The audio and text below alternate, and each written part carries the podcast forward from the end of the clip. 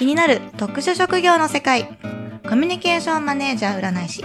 いえいえ、それよりももっとディープな職業はいろいろとこの世の中にはあるはず。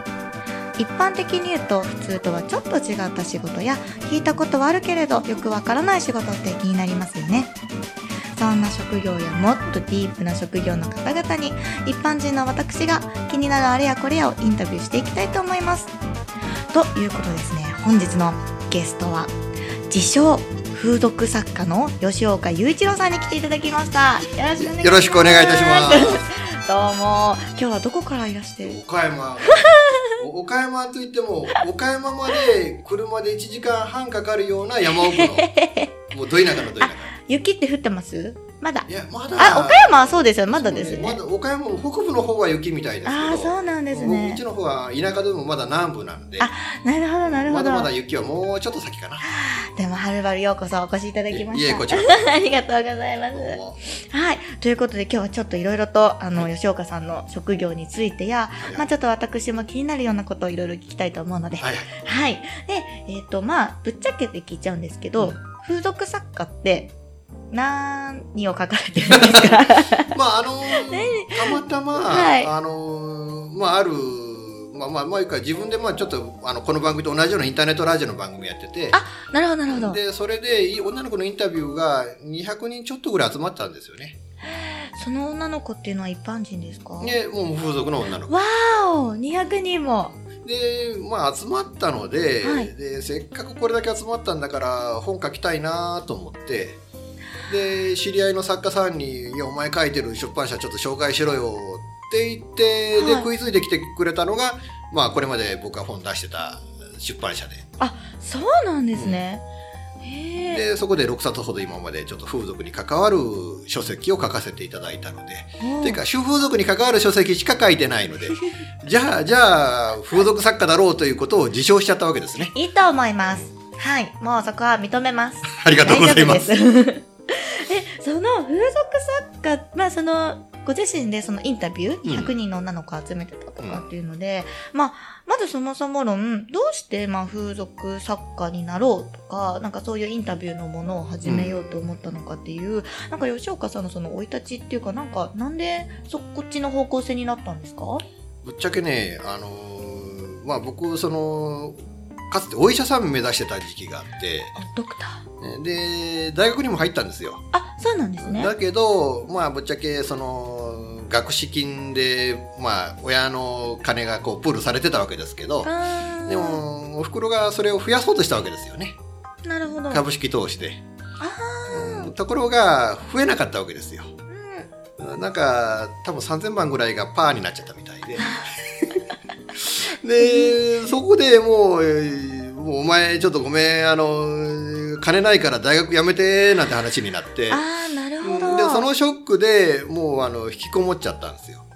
あ、そうなんですね。うん大学何年生ぐらい？いやいや、もう、もう1年いただけで。あ、そうなんですね。一生懸命勉強して。もう入る時の苦労は、並大抵の頃じゃなかったですけどねそうです。よ、医学部ですもんね。うんだからまあそれでああもうしょうがねえなっていうかもうもう俺の人生終わったみたいなノリになっちゃってでじゃあ何かしようかなと、まあ、一応もう一回国立大学受け直すんだなんてことを口では言ってたけどうん。そんな頭があるわけもないし。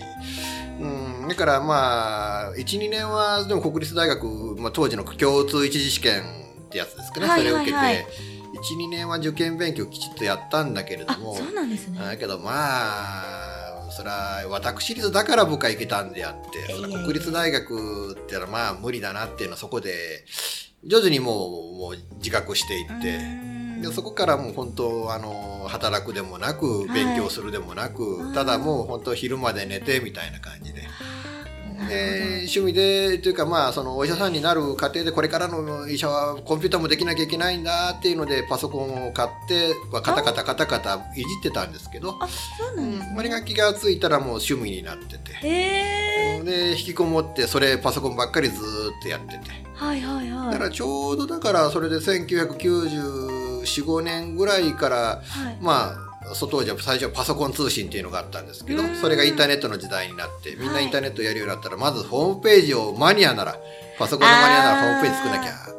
で確かに。友達とこう競うようにホームページを作って。ええでも誰も見てくんないんですよそら。だって引きこもってるやつのホームページなんて誰も見たくないじゃないですか。え、でも質問いいですか、はいはい。何のホームページ作ったんですか？えーとねとだからまあ飼ってる犬のページとかああ、なるほど。もう本当にその自分の生活の周りので最初は作ってて。で誰も見てくんないんで、うんあ世の中のためになるホームページ作んなきゃダメなんだと思って。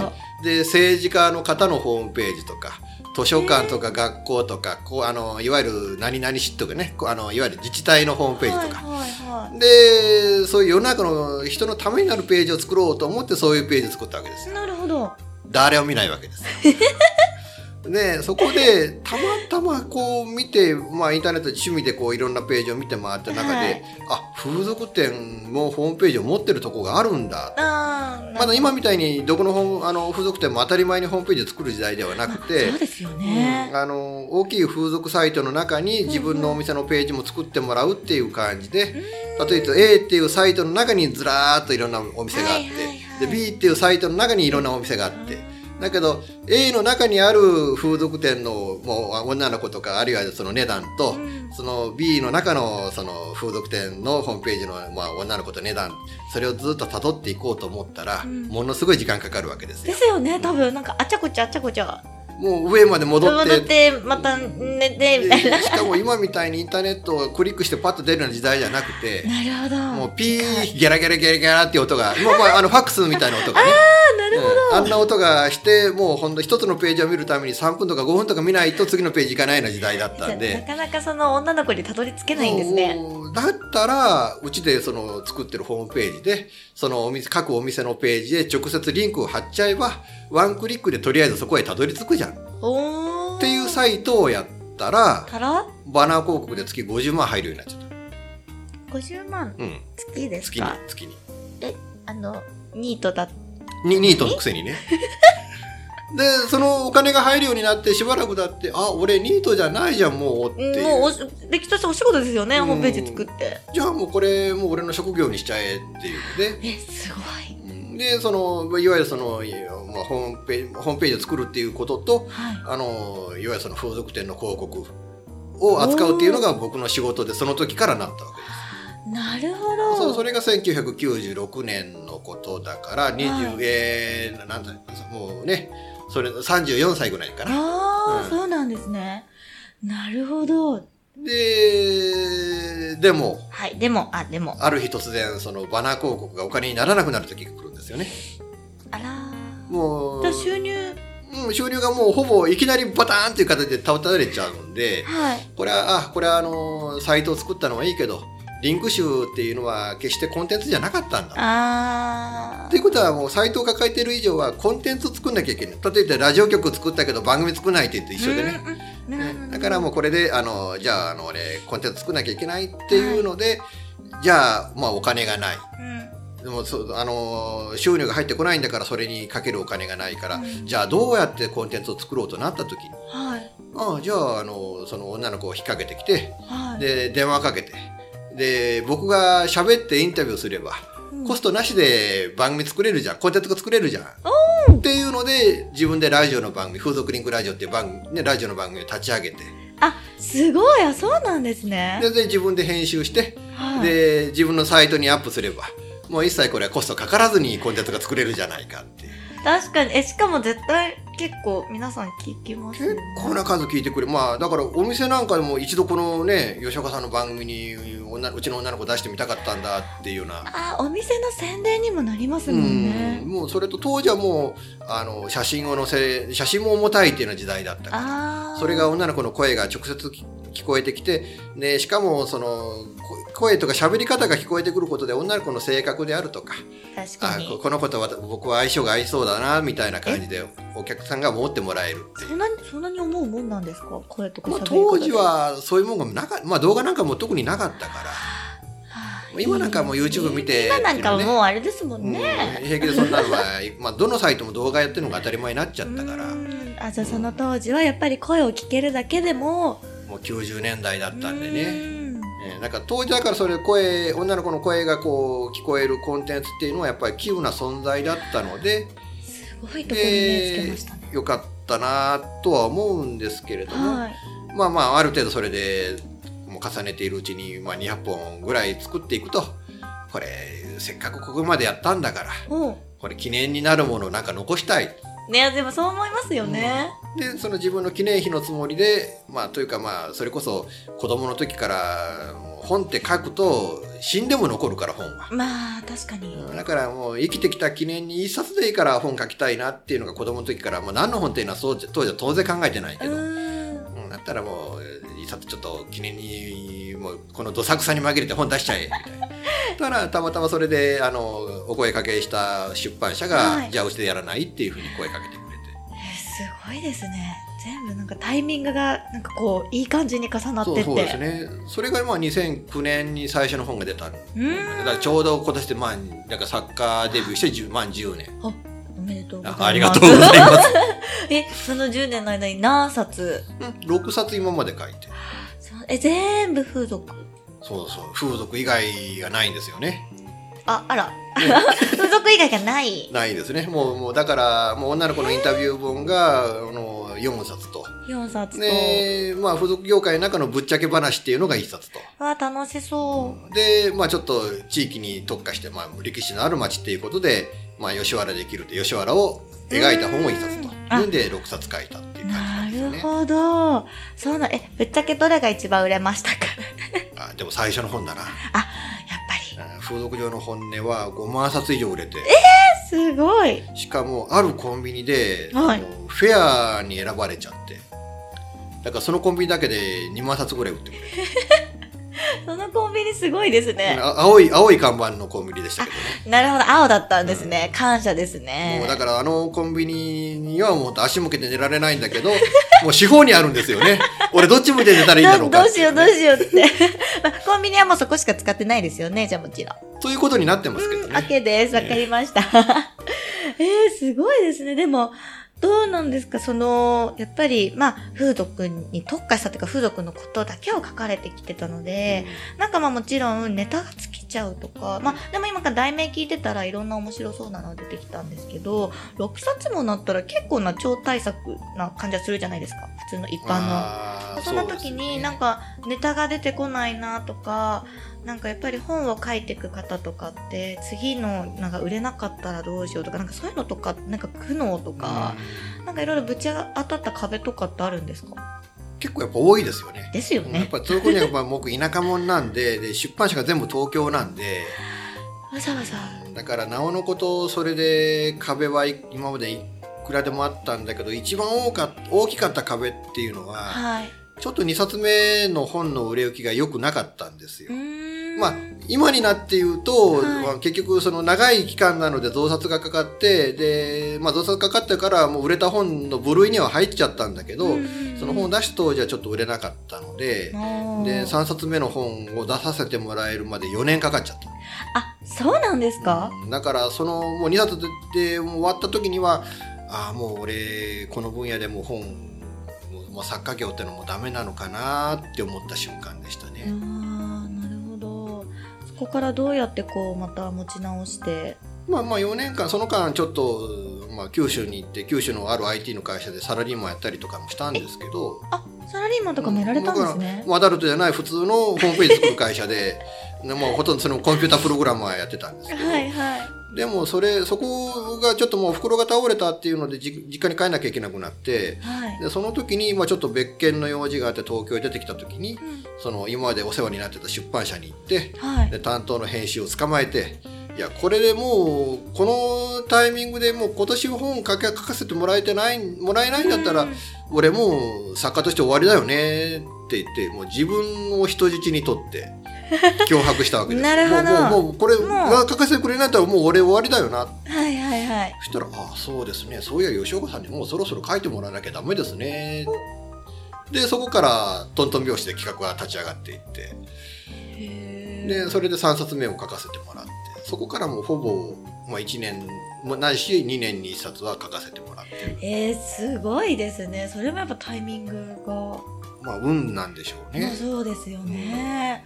へえー、でも、どうなんですか？こう書いてて、ぱりまあその一番初めにそういう自分のお仕事として巡り合ったのが風俗っていうことだったので、まあそれを大事にされてると思うんですけど、なんかその本を書くにあたってなんか違うことも書いてみたいなとかってこうブレはなかったんですか？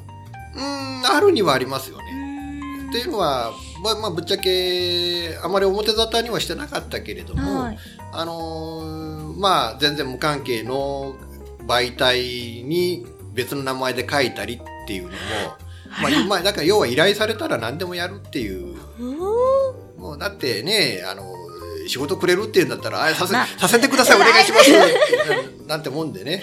そうですようんね。だからちょっとまあ別の名前で別のことを書いてたりも今までしてて、へーでその延長線上で実は、まあ、来年あたりあの次の本が別の名前で別のあのジャンルで実は出るんですよみたいな やば感じでは。やばいです。今多分ざわざわして謎、どれどれみたいな。来年出るやつどれだろうってなるんじゃないですか来年で。も1年間で出版される本ってかなりの数ありますからでね。すよね。まあ、皆さんどれか当ててくださいみたいなね。確かに。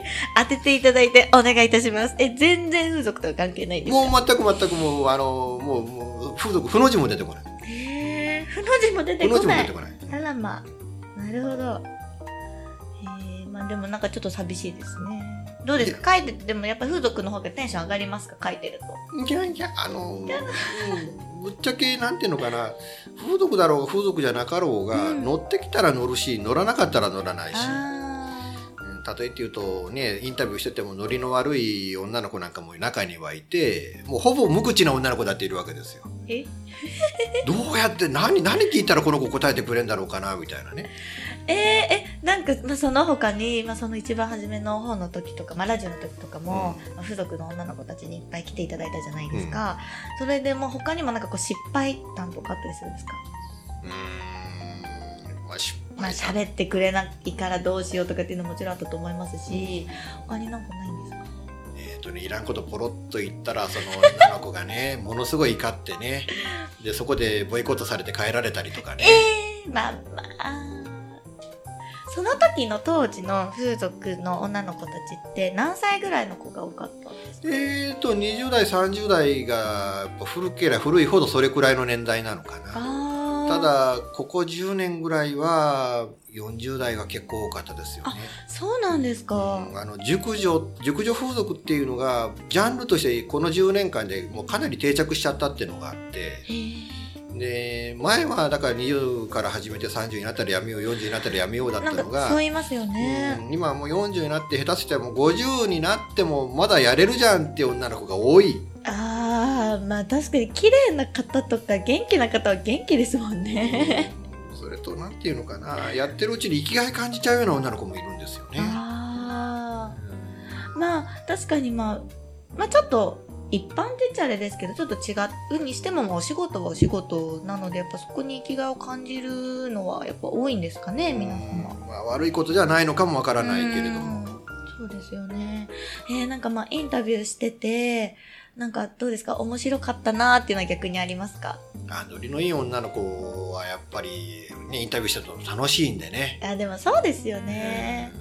ただちょっと自分で空想して膨らましちゃうような女の子も中にいましたけどね。え 待ってください。え、待ってください。どういうことですか？どういうことですいやいだからもうあのなんていうのかなもうもう始まってまます、脳内では。脳内ではもうそんな感じでだからもうあのねあの別に普通の女の子なんだけどなぜか話を聞いてるといつの間にかナンバーワンになってるとかね、あ、えー、あ、なるほど。うん、もう私はすごいのよっていうのをどんどんどんどん脚色していくわけですよね。あうんでそういう女の子はまあなんていうのかまあ喋ってる時は楽しいんだけれどもー、はいはい。うんだけどそのインタビューをもとにコンテンツとして起こ起こしていく作業の中でふと冷静になった時にこれそのまま使っていいのかなっていう。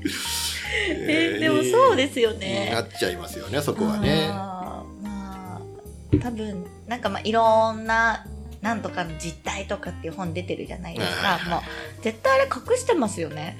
って思うんですけど。まあ、それとねあのノンフィクション、まあ、それはまあ風俗に限らずそうなんだけど、うん。ノンフィクションのドキュメンタリーって突き詰めれば突き詰めるほど書けないことだらけになっていくっていううわディープ。うん。だからまあ結局まあ嘘つくわけにはいかないんだけれども、ね。だけど結局あの取材した内容のもう7掛け8掛けしか書いてない2割3割は実は落としてるんだっていうインタビューが近年は多いですね。ああやっぱうりん。そうなんですね。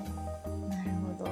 なんかまあでもやっぱりそういう実態のまあ何割かだけでも全く知らないとか本当に誤解してる人たちに届けられれば、うん。それはそれでいいと思いますけどね。そうですね。はいだからまあ、あのなるべくね読ん読む読まれた方に誤解を与えないような程度には書いていきたいね。確かに。まあそんな私も今脳内では風俗っていうのは男の何なんだろうって思うぐらい誤解を今しておりますので、ぜひともこの後の後半、はいまあ第2部の方で、ちょっとまあ風俗についていろいろとお伺いさせていただければと思いますので。了解いたしました。はい、ということで一旦ここで今回は終了とさせていただきます。ではまた次の回でお会いしましょう。ありがとうございました。